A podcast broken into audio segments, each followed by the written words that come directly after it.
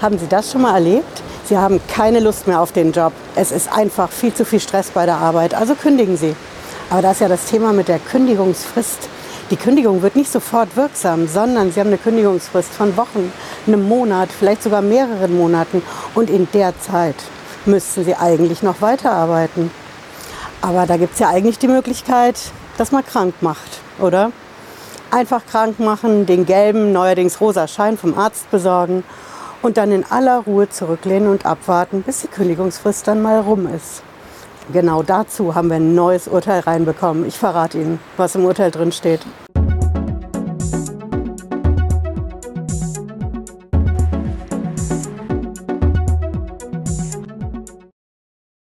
Hallo, schön, dass Sie dabei sind.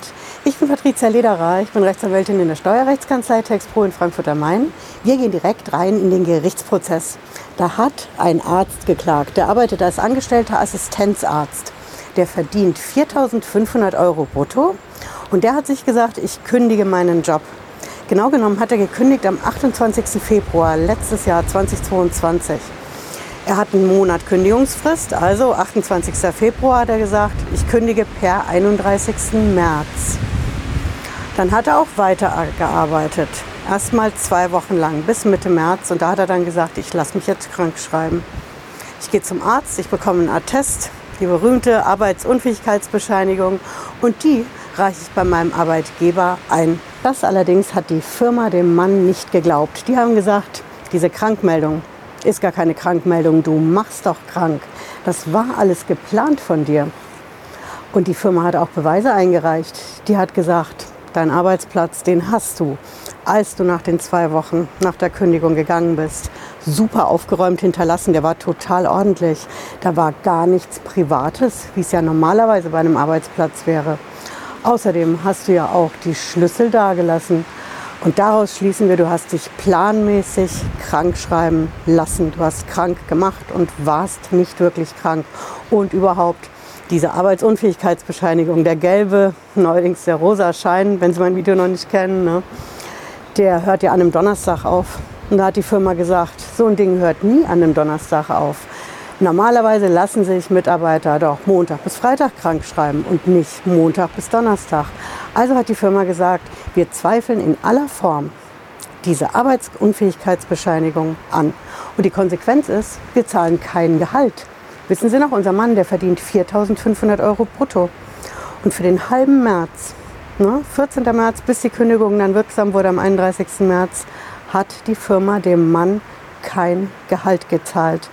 So ist die Sache dann vor Gericht gegangen. Die ist in erster Instanz gelandet beim Arbeitsgericht in Stralsund. Das Arbeitsgericht hat gesagt, ganz klar, der Mann hat recht. Dem steht der Anspruch auf den Lohn zu, der hat alle Kriterien erfüllt. Der hat die Arbeitsunfähigkeitsbescheinigung, die AU, eingereicht. Und dafür haben wir auch ein Gesetz in Deutschland, das regelt, wer krank ist, wer einen Attest einreicht, bekommt weiter Lohn und Gehalt. Das ist das Entgeltfortzahlungsgesetz. Habe ich in der Videobeschreibung für Sie drin, wenn Sie da reinschauen wollen. Damit war die Sache aber noch nicht ausgestanden, denn die Firma hat ja den Prozess verloren. Die Firma ist in die Berufung gegangen, in die nächste Instanz. Und so ist der Fall beim Landesarbeitsgericht Mecklenburg-Vorpommern gelandet. Was glauben Sie, wie das Landesarbeitsgericht das entschieden hat? Die Richter haben sich als allererstes mal die Beweise angeschaut, die die Firma eingereicht hat und haben gesagt, okay, das Büro, das war zu aufgeräumt, zu ordentlich.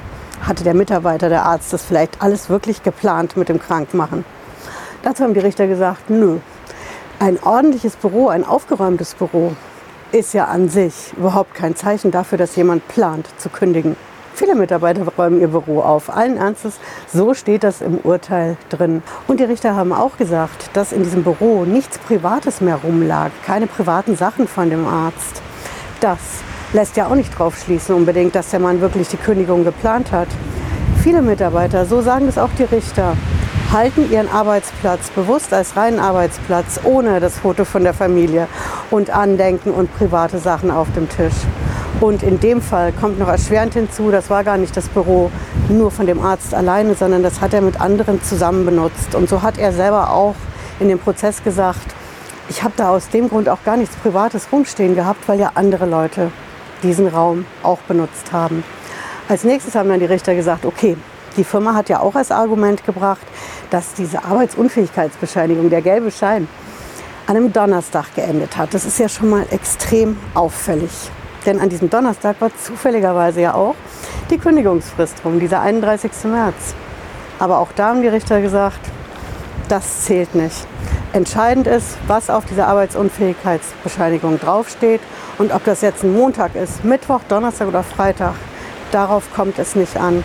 Sie ahnen es, das Landesarbeitsgericht hat dem Mann Recht gegeben und die Berufung von der Firma zurückgewiesen. Es hat ganz klar gesagt, ein Attest, der gelbe Schrägstrich rosa Schein, das hat einen objektiven Beweiswert, eine objektive Beweiskraft, so nennen wir Juristen das.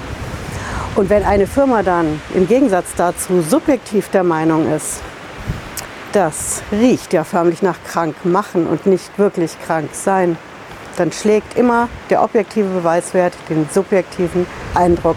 Das steht im Urteil so drin. Ist also das Krankmachen nach der Kündigung bei uns in Deutschland erlaubt? Laut Landesarbeitsgericht Mecklenburg-Vorpommern könnte man ja den Eindruck haben. Aber der Eindruck trügt, denn wirklich krank sein, ja, und da das Attest einreichen, das geht in Ordnung, aber krank machen hat eine strafrechtliche Relevanz.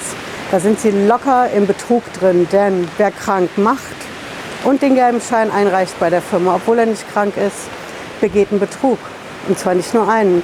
Der eine ist an der Firma, am Chef, am Arbeitgeber. Denn der Betrug ist ja, sie tun so, als ob sie krank sind, kassieren weiter Lohn und Gehalt und sind es in echt gar nicht. Aber der zweite Betrug, den wissen viele nicht, das ist, sie betrügen mittelbar um eine Ecke herum die Krankenversicherung. Und das geht so. Die Firma die muss ja den, das Lohn und Gehalt weiter bezahlen, wenn jemand krank wird bei den Mitarbeitern. Viele Firmen sind dagegen versichert bei den Krankenkassen über die sogenannte Umlage U1. Ich weiß, das ist bürokratische Steuersprache, aber das bedeutet, die Firma kann sich einen Teil vom Gehalt, was sie weiter bezahlt in der Krankheit, zurückholen. 60, 70, 80 Prozent sind das. Und das tut sie natürlich. Sie bekommt den gelben rosa Schein eingereicht zahlt das Gehalt weiter an den Mitarbeiter und diese Zahlung holt sie sich von der Krankenkasse zurück.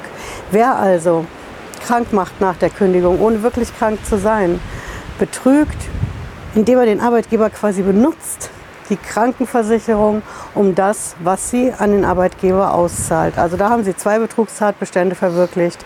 Deswegen würde ich ganz klar sagen, krank machen nach der Kündigung geht nicht, krank sein natürlich. Ich hoffe, es hat Sie schlauer gemacht heute und wir sehen uns wie immer auf dem Kanal, wenn Sie wollen. Montag und Freitag um 18.30 Uhr. Bis dahin, machen Sie es gut. Ciao.